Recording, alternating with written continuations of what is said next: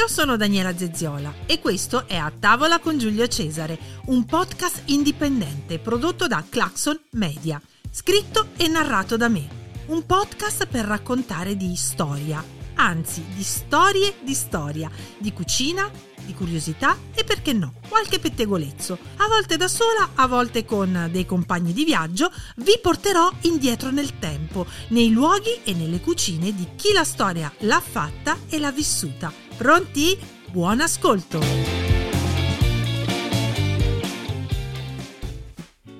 Benvenuti a tavola con Giulio Cesare Live. Io sono Daniela e in questa puntata, insieme al mio ospite che tra poco vi presenterò, viaggeremo nel tempo per scoprire la storia di una cascina e del suo mulino.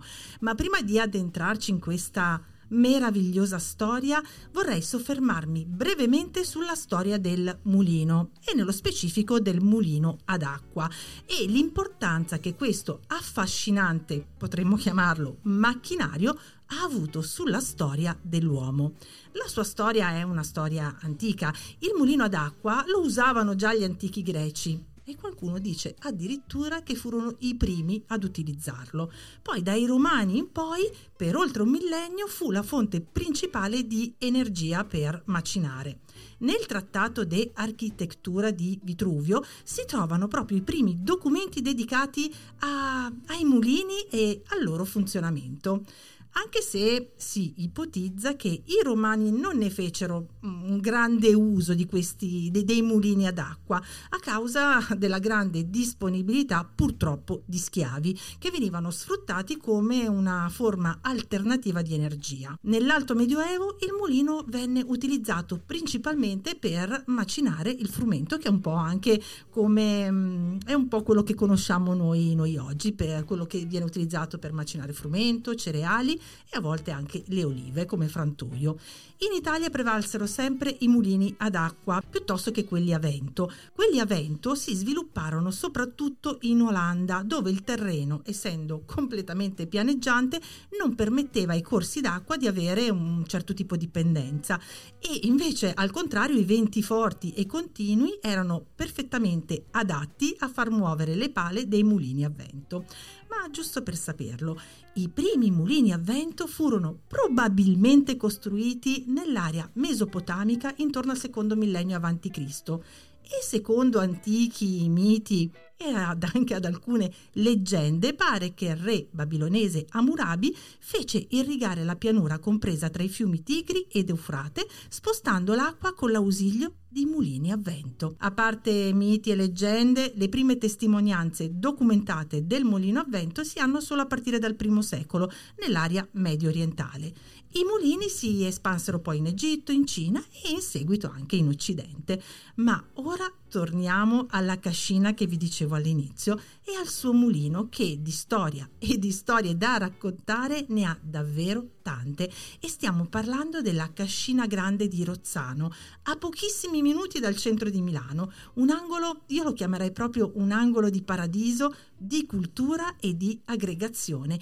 Entriamo e conosciamo il nostro ospite Giuseppe Bartorilla. Ciao Giuseppe. Ciao ciao Daniela. Grazie grazie di essere qui con noi per raccontare raccontarci qualcosa di magico e adesso andremo proprio a vederlo. Intanto raccontaci qualcosa di te e anche perché vogliamo un po' conoscere il Cicerone che oggi ci accompagnerà in, in questa gita fuori porta a Rozzano. Siamo a Rozzano. Esattamente, e sembra strano praticamente a pochi, direi 6 chilometri dal, dal, da Arsena e altri 3 chilometri dal, dal Duomo. Sì, in realtà buongiorno e grazie, della, grazie a te. della, della, dell'opportunità. Io sono responsabile della Biblioteca dei Ragazzi di Rozzano, che è eh, parte del sistema delle biblioteche rozzanesi. Eh, all'interno della Cascina Grande c'è una biblioteca per gli adulti, che erano le vecchie stalle dell'antica azienda agricola e c'è il mulino adiacente, il vecchio mulino che è stato ristrutturato, ha avuto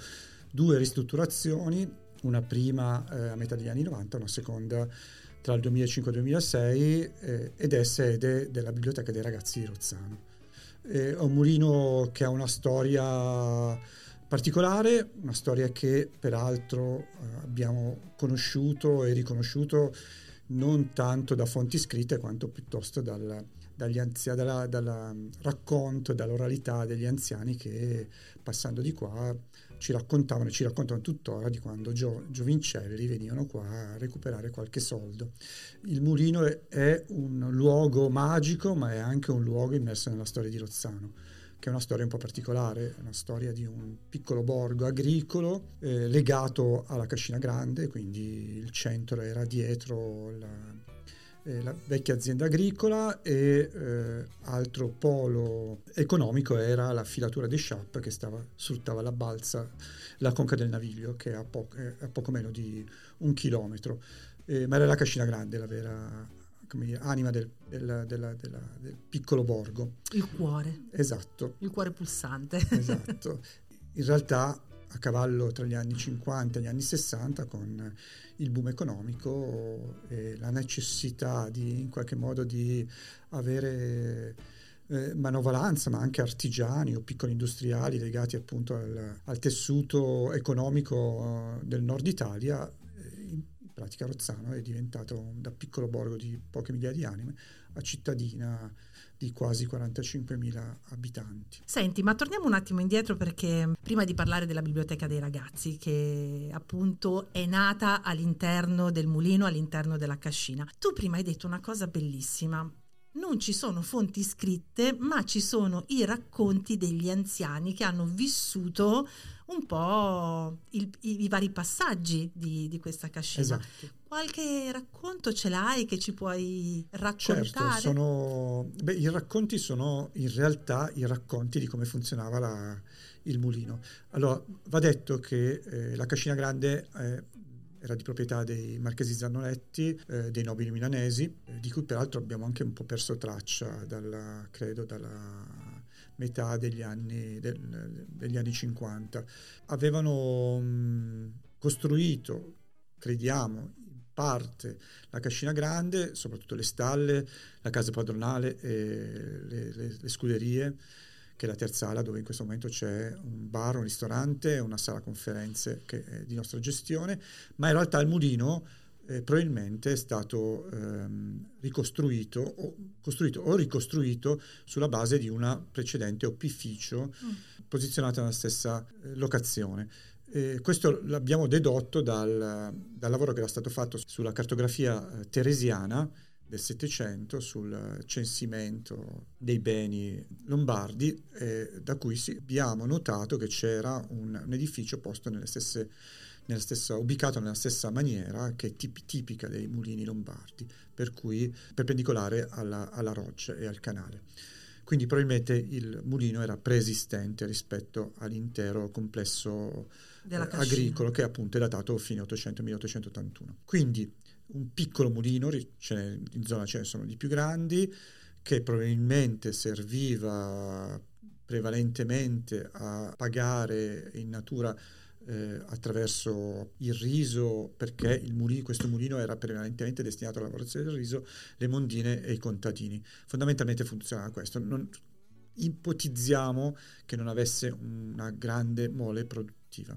La cosa interessante, appunto, è che quando il mulino probabilmente ha smesso di funzionare negli anni 60, a differenza delle stalle dove fino quasi all'acquisto del comune, che è avvenuto eh, alla fine degli anni 70 era ancora funzionante. Quindi abbiamo eh, la difficoltà eh, del recupero, la difficoltà di avere dire, informazioni sul recupero di questo, di questo bene erano da, date proprio dal, dalla mancanza di fonti scritte, mentre le stalle, eh, primo, uno dei primi recuperi eh, di beni di origine agricola eh, riconvertiti, rideclinati in chiave spazio-culturale. Era stato descritto, era stato recuperato anche dal punto di vista delle fonti, degli archivi eh, materiali che eh, ne documentavano la storia, invece il mulino, del, del mulino si sapeva nulla. Quindi eh, quando nel 99, subito dopo la ristrutturazione, la biblioteca si è trasferita dal centro cittadino in Cascina Grande e la biblioteca dei ragazzi ne ha occupato gli, ha occupato gli spazi del mulino, eh, piano piano abbiamo cominciato a ricevere visite degli anziani del, del posto. Eh, che appunto ci hanno raccontato cosa, cosa servivano eh, eh le varie, eh, i vari macchinari, come funzionavano, eh, anche perché in realtà seppure il recupero è stato un recupero importante che ha mantenuto parte degli ingranaggi, eh, però fondamentalmente mancava eh, la macina. Ah, ecco. Quindi questa era la, la, difficoltà del capire quali sono le, le, le, le, funzioni, perché in realtà nei mulini lombardi le macine sono, di solito sono tre, eh, nei mulini più grandi c'è uno bellissimo vicino a, a Vernate, che consiglio di andare a vedere perché è praticamente quasi un'isola con due, con due ruote. Di solito i mulini avevano tre macine, tre pile per la precisione, una destinata alla, alla lavorazione del grano orizzontale, una la, destinata alla lavorazione del riso, anche questa orizzontale, per cui rompeva, serviva prevalentemente a rompere la pula, e una terza che serviva per il mais, che era utilizzato per la farina, ma soprattutto per dare da mangiare agli animali. Quindi noi avevamo, non sapevamo esattamente qual era la funzione e da lì abbiamo compreso che ad esempio l'essiccatoio che, che era all'esterno, in questo momento è all'interno perché il portico è stato chiuso, l'essiccatoio serviva proprio a quello, serviva proprio ad asciugare il riso che arrivava dalle risaie circostanti. Altri, altri, altri, altri meccanismi, per cui la, la, la, tramoggia che su al primo piano, che serviva un po' da deposito e faceva scendere il riso sul, sulla, sulla, macina che era posta al piano, al piano terra, eh, il fatto che negli anni 50 eh, i ragazzi del, del, borgo, i ragazzi di Rozzano venivano qua e, e facevano piccoli lavoretti che eh, sostenevano il lavoro vero e proprio da una parte delle mondine che si trovavano, che appunto arrivavano dal Piemonte, e dal, dal sud della Lombardia e dei contadini che lavoravano appunto i campi. E in, in qualche modo aiutavano eh, e eh, sostenevano l'economia della Cascina Grande. Questo è un po' quello che abbiamo, abbiamo, recuperato. È stato un recupero importante che fra l'altro si è declinato in un lavoro ancora più come dire, articolato grazie a un progetto di, ehm, finanziato da un, da un bando regionale dove abbiamo proprio recuperato anche eh, le registrazioni delle, delle, degli anziani. Ah, bellissima delle, questa esatto. cosa. In particolare interessante era anche la, del, la, la testimonianza della moglie del, del fittavolo, mm. perché in realtà di fatto il fittavolo era diventato il proprietario e eh, dagli anni 30 aveva gestito, ad esempio, ehm, piantando quel meraviglioso filare di tigli che sta tra la biblioteca degli adulti, le vecchie stalle e, la, e, le, e le, scuderie, che tuttora, come dire, ombra alle, alle assolate, tuttora, cioè alle assolate, quindi... assolati pomeriggi estivi.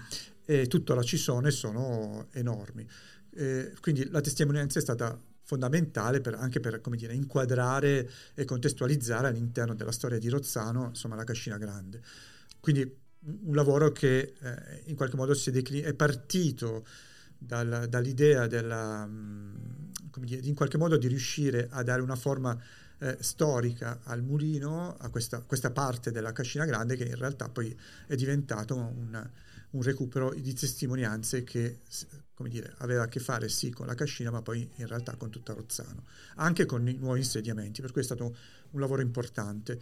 La cosa emozionante, ovviamente, è che da una parte insomma, abbiamo ascoltato le voci, dall'altra parte abbiamo rimmerso la biblioteca eh, nella, nella, nostra comunità. Le biblioteche pubbliche hanno questa mission, cioè la, la vitalità di una biblioteca si misura esattamente da quanto riesce a immergersi nella comunità e da quanto poi la comunità diventa protagonista e partecipa alle, alla vita della, della, della, biblioteca. Un po' quello che dicevamo prima all'inizio, no? esatto. quindi piccolo paradiso ma anche un centro culturale e di aggregazione. Esatto. Di fatto la Cascina Grande, eh, Rozzano ha un grandissimo quartiere Ale, non l'avevo detto prima, che è uno dei più grandi in Europa, una, un quartiere, un quartiere che è simile a molte altre periferie, ma che ha ad esempio una, connota, una estrema, un'estrema importante connotazione verde, per cui l'allora sindaco Giovanni Foglia quando intervenne i terreni dove in questo momento sorge il quartiere Aller sono,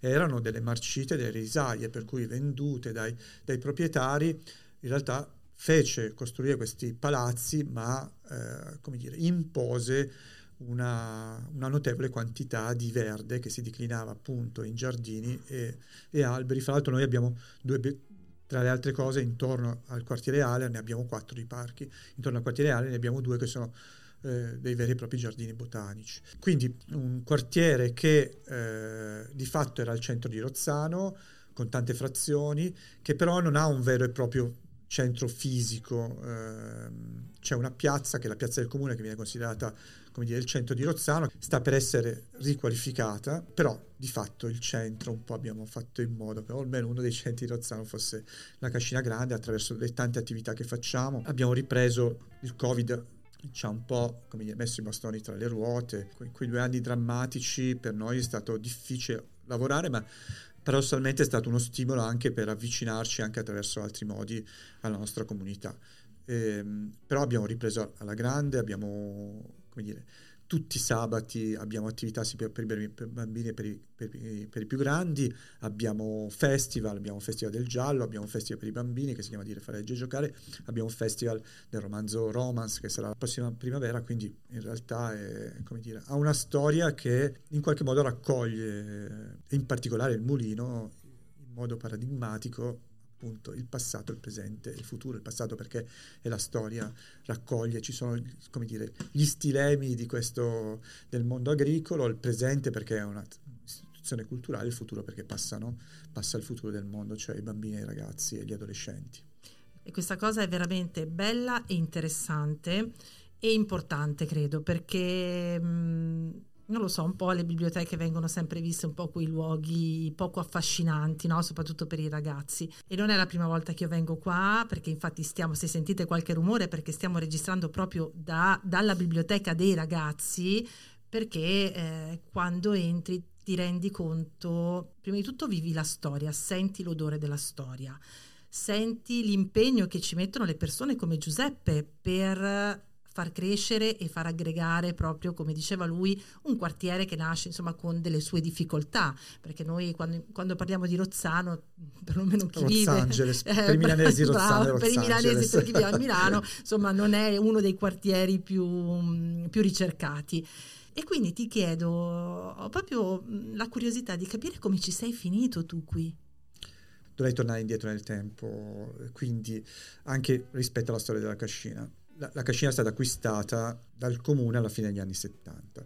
Fra l'altro, un, se posso dire, aprire una piccola parentesi, è uno splendido esempio di quello che dovrebbe fare la politica. Cioè, quando, quando fu acquistato, ovviamente, le opposizioni fecero dire, barricate perché sembravano soldi buttati via.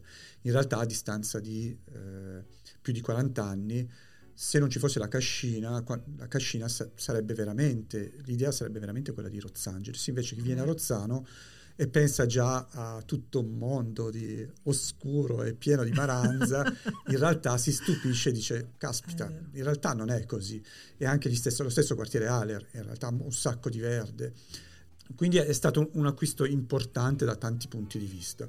Fu acquistato e fu ristrutturata, la, la, la prima strutturazione riguardò le stalle, cioè l'edificio più, più, grande, che era quello messo meglio, fu eh, ristrutturato, se ne, fu, se ne, scrisse un sacco, proprio come, perché come dicevo prima, come dire, era uno dei primi recuperi eh, in, in, Lombardia, fu destinato a centro culturale, per cui c'era una sala conferenze, uno spazio espositivo e c'era una, una delle prime in Italia mediateche, si chiamava allora videofonoteca, definitiva alla fine degli anni Ottanta. In questo, in questo scenario arrivarono allora giovani eh, da, dal, dal, dal, comune arrivarono giovani, come dire, eh, collaboratori del personale che stava in quel momento eh, gestendo la, la, la, lo spazio. Ma in realtà io avevo già eh, con un gruppo di amici avevamo fatto un percorso legato al mondo dell'animazione e della, del teatro attraverso corsi, avevamo,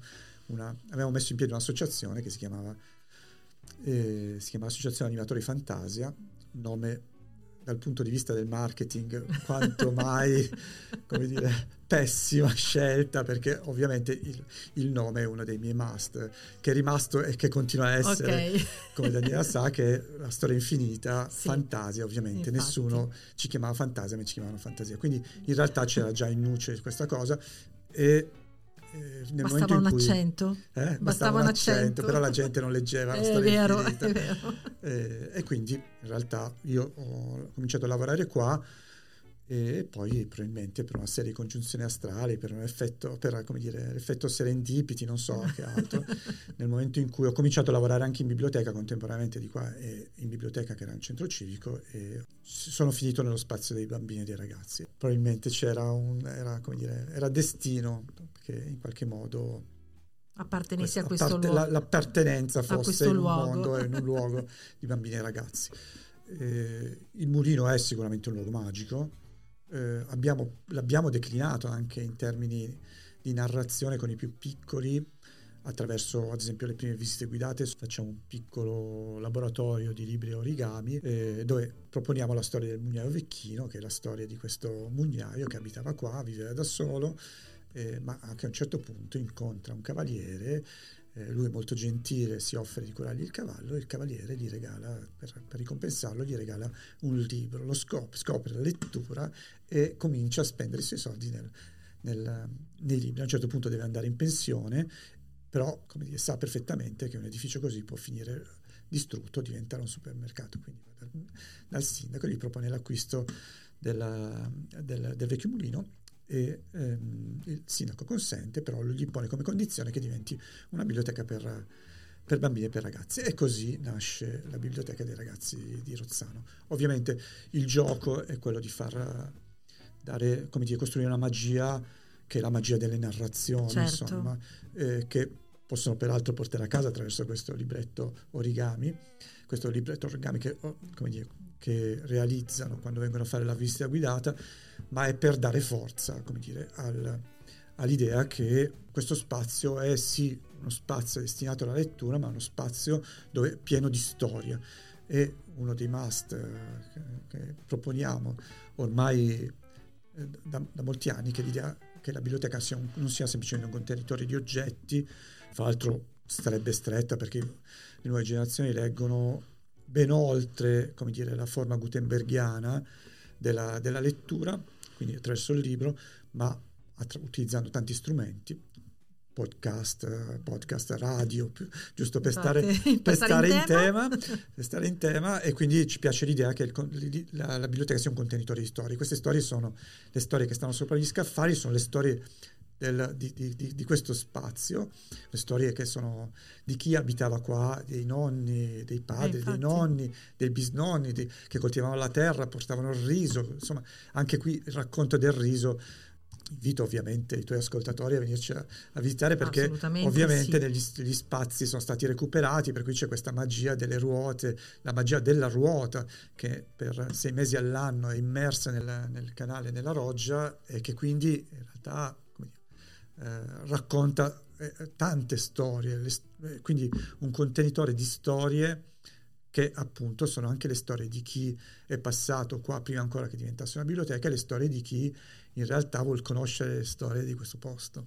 Ma io adesso, quello, mentre ti ascoltavo, immagino, provo a immaginarmi bambina e arrivare qui con gli occhi di un bambino qual è la, se c'è, la curiosità, la domanda che più frequentemente magari ti fa un bambino più piccolo, diciamo comunque stiamo sulle elementari, eh, quando vede il mulino? La, la, domanda che dire, fanno tutti è ovviamente in forme dire, direttamente dipendenti dalle competenze linguistiche, dalle, dalle, conoscenze, eccetera, per cui dalle scuole dell'infanzia fino ai più grandi, è cosa c'entra la biblioteca con il mulino okay. fondamentalmente questo è io la, la, come dire estrema, l'estrema sintesi okay. e tu cosa rispondi? ma in realtà abbiamo tante risposte mm. eh, quelli più grandi magari proviamo a citare la Yorsenar okay. eh, pensando ai granai come come luogo dove conservare il cibo per uh, i periodi, il cibo, il cibo dello spirito per i periodi in cui che possono servire da riserva. Sicuramente il fatto che comunque in qualche modo coltiviamo anche noi, coltiviamo come dire, le storie, questa è un'altra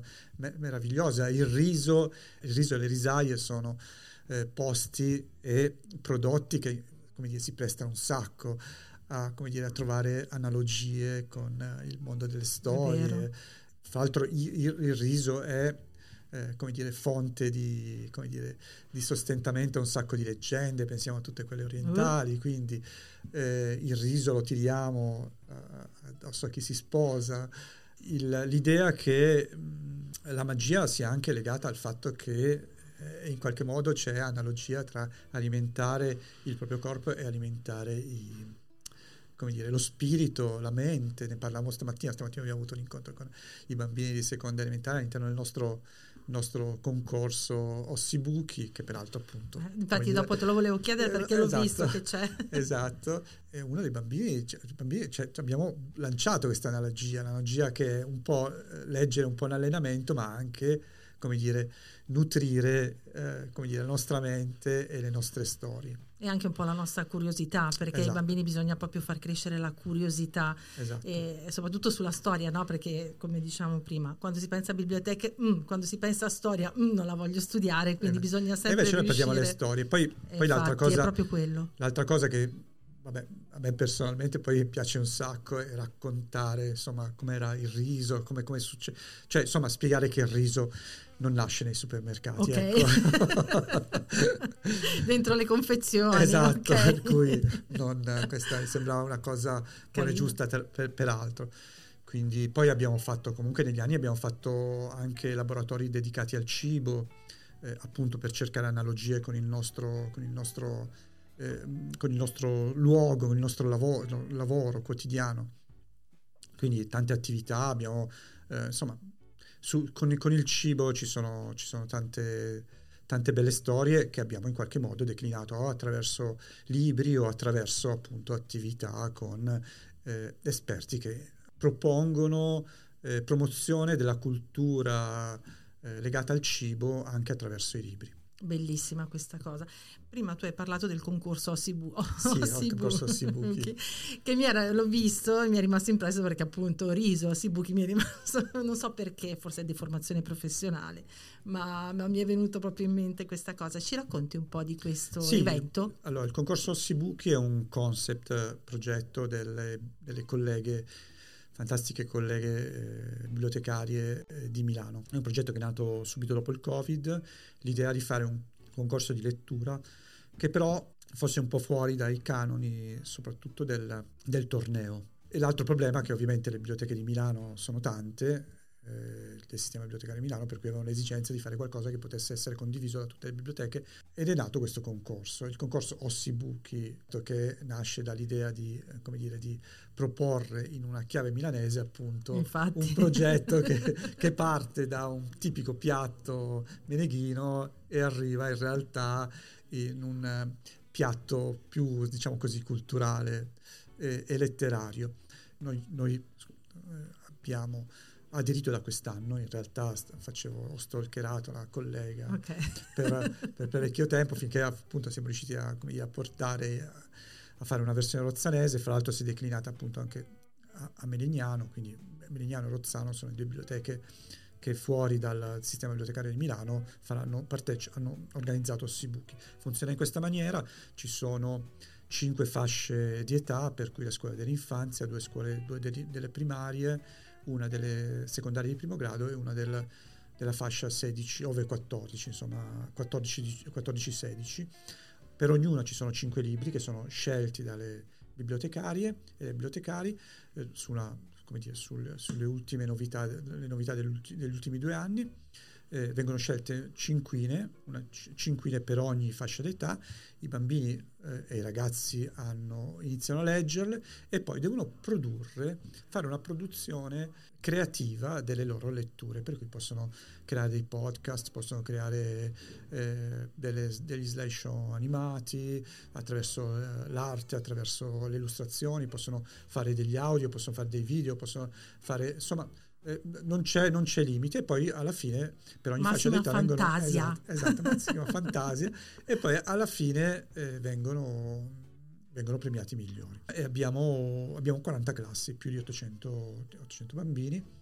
800 bambini appunto dalle scuole dell'infanzia fino alle medie, non abbiamo le superiori perché siamo impegnati con un altro progetto. E è un progetto molto semplice che però appunto dà una dimensione estremamente creativa della, della lettura, perché perché i bambini possono fare qualunque cosa con quelle storie, possono costruirci narrazioni, aggiungere eh, narrazioni, aumentarle appunto attraverso strum- gli strumenti digitali, possono riscrivere i finali piuttosto che fare, come direbbe, eh, come avevi detto, rodari, eh, fare delle insalate di storie. È vero. Eh, insomma, si, si, può fare qualunque cosa e questo smonta anche un po' eh, come dire, l'afflato agonistico del, del, del, del, del concorso e lo riposiziona in una chiave di proposta culturale per la costruzione, come dire, che sostiene la costruzione del lettore, tra le altre cose.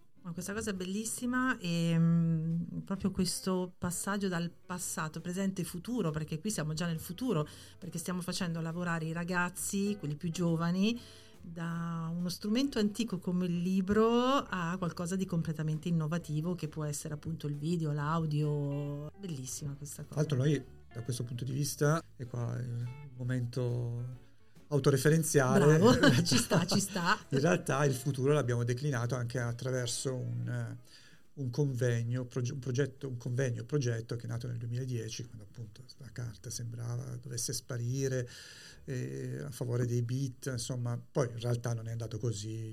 Digitale e carta sono andati avanti, come dire, a braccetto più o meno da separati in casa, ma così è insomma.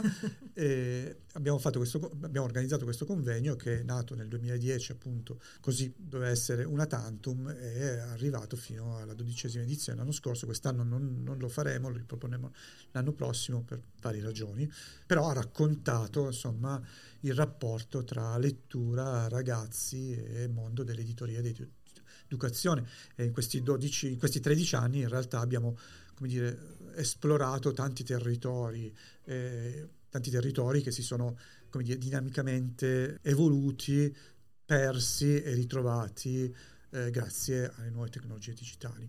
Quindi da questo punto di vista credo che siamo, siamo, siamo sul pezzo, ecco, sul futuro. Io mh, mm, Giuseppe ti ringrazio tantissimo per il tuo tempo e per averci raccontato veramente così tante storie su questo, su questo posto. L'ultima domanda, ma ricette? Te ne hanno mai raccontate gli anziani? No, dicevano no, no. in realtà ricette no, mm. eh, però devo verificare perché tutta, cioè una parte del lavoro di archivio è stato fatto dalla, dalla, dalla parte, diciamo così, della biblioteca degli adulti una parte di recupero delle testimonianze, no, però sul riso in realtà erano, dire, erano tutti sul pezzo. Sul quindi, pezzo.